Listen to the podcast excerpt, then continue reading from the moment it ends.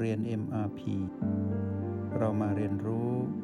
การมีสติกับ Master T ที่ที่นี่ทุกวัน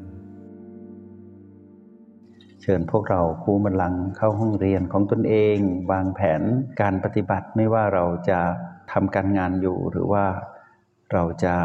ยืนจะเดินจะนั่งจะนอน ถ้านอนก็นอนตะแคงเนาะ สีหาสายยาแต่ให้ดีที่สุดก็คือนั่งหลับตาคู่บัลลังก์นั่งย่อนขาในรียบทที่สบายที่สุดในห้องของเราที่จัดสรรไว้ในมุมใดมุมหนึ่งของเคหสถานบ้านเรือนที่เราอยู่อาศัยเป็นประจำทุกวัน ใครที่ทำงานอยู่ก็เปิดฟังเสียงพอได้ยิน ใครที่ฟังย้อนหลังก็ไม่ผิดกติกาอะไร วันนี้เป็นวันส่งท้ายหรือว่าบทสรุปของการเรียนรู้ว่าด้วยเรื่องของการใช้ชีวิตที่เรียบง่าย หรือว่าคืนชีวิตสู่ความเรียบง่าย ห่างไกลจากความวุ่นวายหนอ ขัดข้องหนอเนาะต้องบอกว่าห้องเรียนห้องนี้จะช่วยทำให้พวกเรานั้นมีชีวิตที่เรียบง่ายขึ้น ถ้าพวกเราสนใจใฝ่รู้ในการกลับมาสู่ความเรียบง่าย เราก็คือจิตผู้มาครองกาย ชีวิตที่เรียบง่ายก็คือว่า เราแยกกายออกจากเราก่อน เราจะได้เป็นผู้ดูดูเรานั้นทำหน้าที่ของเรา ดูกายทำหน้าที่ของกาย หน้าที่ของกายนั้นก็คือให้ความร่วมมือกับเราบำรุงตนปรับสมดุล แล้วพวกเรารู้ดีว่ากายนั้น มีความรู้สึก แต่กายไม่เคยมีอารมณ์ใด ๆ ทั้งสิ้น กายแสดงความเป็นจริงให้เห็นว่า ชีวิตที่ไม่สมบูรณ์ของกายนั้น กายจะปรับสมดุลให้เราเห็นอยู่ตลอดเวลา มองผ่านลมหายใจ เราก็จะเห็นกายนั้นพยายามปรับสมดุลให้เราเห็น มีลมหายใจที่แผ่วเบา มีลมหายใจที่ทีรัว แล้วก็มีลักษณะลมหายใจที่หนักหน่วง ไม่ว่าจะเป็นลมภายนอก หรือลมภายในก็ตาม ทุกบีรวมทั้งประตูด้วย เป็นเอกลักษณ์ของกายในการปรับสมดุลให้เราเห็น กายพยายามที่จะปรับความสมดุลกับการถูกความเปลี่ยนแปลงเบียดเบียนด้วยตนเอง แล้วก็กลับมาสู่ความเรียบง่าย ก็คือ ชีวิตที่สมดุลแล้วของกาย เช่นในยามที่เขาป่วย ความวุ่นวาย ความขัดข้องได้เกิดขึ้นกับเขา ไม่สบายเกิดขึ้นในกาย กายก็ใช้เวลาปรับสมดุล ถ้าพวกเราดูดีๆ เขาปรับสมดุลได้ดีมาก หากเราเป็นผู้ดูไม่รบกวนเขา เขาจะปรับสมดุลให้เราเห็นว่าเขานั้นกลับคืนมาสู่ความเรียบง่ายได้ด้วยตัวของเขาเอง เพียงแต่ว่าเรานั้นมักจะทนดูไม่ได้ เพราะเราแยกตัวเองออกจากกายไม่ได้ เราก็คิดว่าเราเป็นเจ้าของกายอยู่นั่นแหละ แล้วเราก็คิดเผลอคิดไปตามเสียงกระซิบของมันว่า กายนี้คือเรา เราก็เลยติดอยู่กับบ่วงอารมณ์ของมานในที่สุด ความเปลี่ยนแปลงทางกายที่เกิดขึ้น เขากำลังปรับให้สมดุลกำลังจะเรียบง่าย ก็กลายเป็นซับซ้อนขึ้นมา เพราะว่าเราไปยุ่งกับเขา เราไปคิดว่าเขาเป็นเรา แล้วเราเป็นเขา แล้วเราคิดว่าเรานั้นเป็นเจ้าของกาย แบบนี้ไม่ยุติธรรมกับกาย เพราะว่าเราซับซ้อนต่อกาย ขึ้นชีวิตสู่ความเรียบง่ายก็คือกลับมาดูกายทำงาน มองผ่าน B 1 ถึง B7 รวมทั้งประตู อยู่ที่ไหนดูคู่กับการสัมผัสรู้ B ก็คืออยู่ที่ O ในที่สุดชีวิตสู่ความเรียบง่ายของเราก็เกิดขึ้นได้จริง ๆ ก็คือเรากลับมาอยู่ที่ O และ B ดูกายทำงานผ่าน B แล้วเราอยู่ที่โอแปดเพื่อดูเราดูความรู้สึกของเราในยามที่กายนั้นปรับสมดุล ความรู้สึกของเราย่อมสอดคล้องกับความรู้สึกของกาย และเราก็ต้องอยู่ในฝั่งของกายด้วยนะ ว่ากายนั้นเมื่อเขาไม่มีอารมณ์ในการปรับสมดุล เราก็ต้องไม่มีอารมณ์ในการดูกายปรับสมดุล แล้วดูตนเองปรับสมดุลไปพร้อม ๆ กับกายที่กำลังปรับสมดุลอยู่ ชีวิตที่เรียบง่าย พวกเรารู้ดีที่เรียนรู้ด้วยกันตลอดมาว่า ต้องไม่มีอารมณ์ของมัน ชีวิตจะเรียบง่ายมาก ชีวิตจะซับซ้อนขัดข้องวุ่นวายหนอทันที เมื่อเรามีอารมณ์โลภโกรธและหลงผิดขึ้นมา ชีวิตนี้อันตราย เพราะนอกจากที่จะซับซ้อนต่อตนเองแล้ว แยกตนเองไม่ออกจากมารเท่านั้นยังไม่พอยังไปซับซ้อนกับกายด้วยทำให้กายนั้นเสียสมดุลในการใช้ชีวิตที่เรียบง่าย ถึงเวลาที่กายต้องนอน แต่เราซับซ้อนนะเรามีอารมณ์หรือเรามีความกรัดกรุ่มเราถูกเสียงกระซิบของมารเราไม่ยอมนอน เราเลยไปรบกวนเวลานอนของกาย ในที่สุดกายก็ไม่ได้นอน เมื่อกายไม่ได้นอนชีวิตที่เรียบง่ายของเขาก็ถูกเรารบกวน ไม่ยุติธรรมกับกายแบบนี้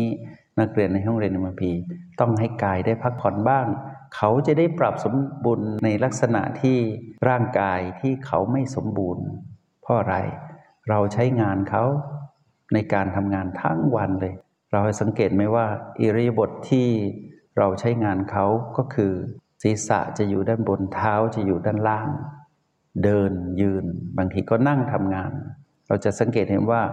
ศีรษะที่ประมวลผลด้วยสมองเนี่ยอยู่ข้างในกระโหลกเนี่ยทำงานอยู่ทั้งวันเลย ในอิริยาบถในแนวตั้ง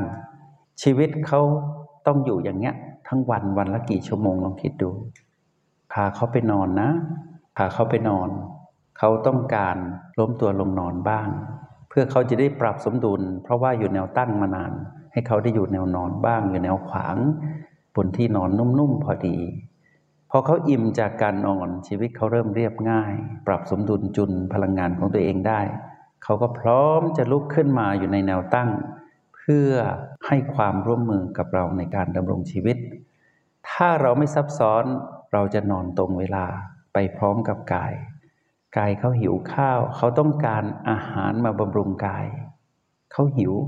เขาต้องทานกี่มื้อ เราต้องรู้ดีว่ากายนี้ต้องการอาหารกี่มื้อ แล้วอาหารที่กายต้องการนั้นจริง ๆ นั้นคืออะไร ส่วนเกิน แปลว่าซับซ้อน กินเกิน ก็แปลว่าซับซ้อนซับซ้อนเพราะอะไร เราอยากกิน แต่เรากินไม่ได้ไง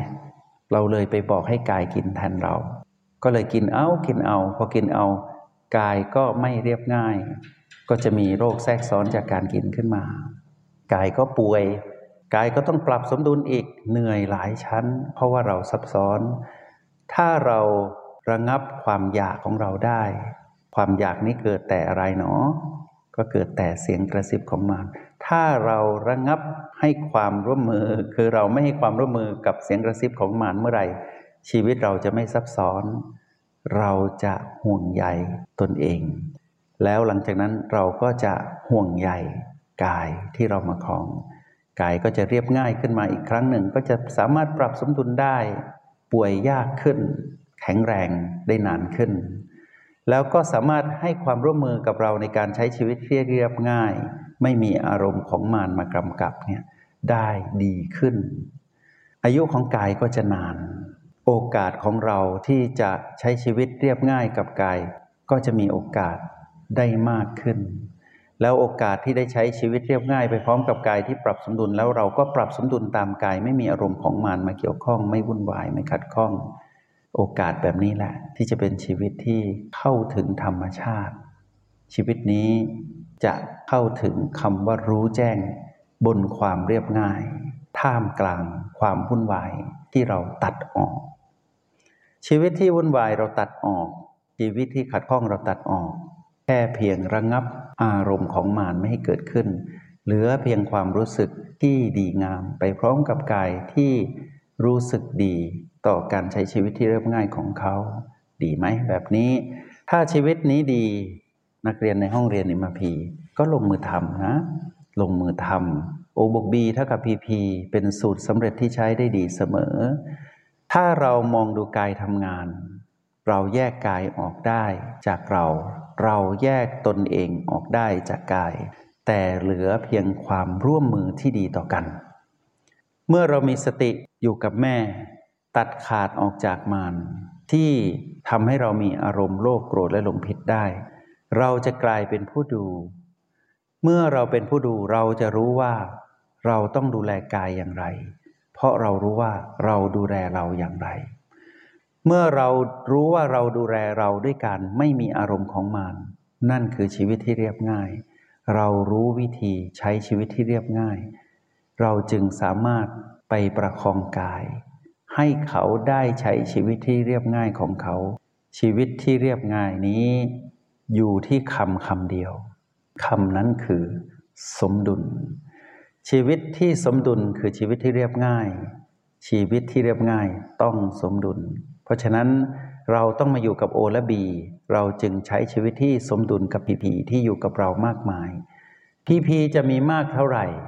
ก็แล้วแต่พีพีแต่เราอยู่ที่โอและบีเรามีเท่ากับก็คือสมดุลชีวิตที่สมดุลนี้ คือชีวิตที่เรียบง่ายจริง ๆ มาสถีอยากให้นักเรียนในห้องเรียนมาพีมีชีวิตที่เรียบง่ายอยู่เสมอในทุกๆวันทั้งในห้องเรียนและนอกห้องเรียน บทสรุปของห้องเรียนอยู่ที่คำว่า สมดุลนะ ปรับสมดุลในตนเองโอบวกปีเท่ากับพีพีสร้างสมดุลกับกาย ด้วยการให้กายเขาได้ปรับสมดุล มองผ่านการปรับสมดุลของกาย มองผ่านลมหายใจในรหัสบีเราจะเห็นว่าการที่กายนั้นเรียบง่ายคือปกตินั้นเป็นอย่างไร มองผ่านบี มองการปรับสมดุลของเรามองผ่านพลังแห่งสติของเราที่โอ ถ้าเราเห็นพลังจิตของตนเองเป็นปกติ สมดุลแล้วเราจะรู้ว่าชีวิตที่เรียบง่ายของเรา มองผ่านพลังจิตของเราก็เข้าใจ ถ้าเรามองผ่านบีเราก็เห็นบีบอกเราเล่าเรื่องราวของการปรับสมดุลของกาย กายก็เรียบง่าย อยากเห็นความเรียบง่ายของกาย ให้มองความสมดุลของรหัสบี อยากเห็นความเรียบง่ายของเรา ให้มองผ่านพลังจิตของเราในรหัสโอทำความเข้าใจตรงนี้ให้ดีนะ แล้วชีวิตที่วุ่นวายหนอที่เกิดจากพีพีมีอยู่ แต่ทำอะไรเราไม่ได้ เพราะว่าชีวิตข้างในเราสมดุลแล้ว แล้วก็ชีวิตของความเป็นมนุษย์ของเรากับกาย ก็สร้างสมดุลให้เกิดขึ้นได้ ชีวิตเรียบง่ายแบบนี้แหละ ที่จะนำพาเราไปสู่ความสำเร็จที่เรียกว่าความเป็นผู้รู้แจ้ง หรือเดินทางไปสู่มรรคผลนิพพานนั่นเอง สรุปให้แล้วนะ หวังว่าพวกเราจะได้นำไปใช้ให้เกิดผล แล้วพวกเราจะได้มีศรัทธาต่อโปรแกรม MRP เพราะโปรแกรม MRP พาเราไปสู่การเข้าถึงความรู้ของพระพุทธเจ้า ในสติปัฏฐานสูตรในพระไตรปิฎกแล้วในที่สุด เมื่อเรามีศรัทธาต่อ MRP เราจะมีศรัทธาสูงที่สุดต่อคำพีสติปัฏฐาน อันเป็นความรู้ของพระพุทธเจ้า แล้วเราจะมีศรัทธาอย่างสูงส่งต่อปัญญาตรัสรู้ของพระพุทธเจ้า ที่มีในทุกคำสอนที่ยาวนานมาถึงยุคพวกเรา 2,600 กว่าปีเนาะจงใช้ชีวิตอย่างมีสติทุกที่ทุกเวลา แล้วพบกันใหม่ เรียน MRP กับมาสเตอร์ที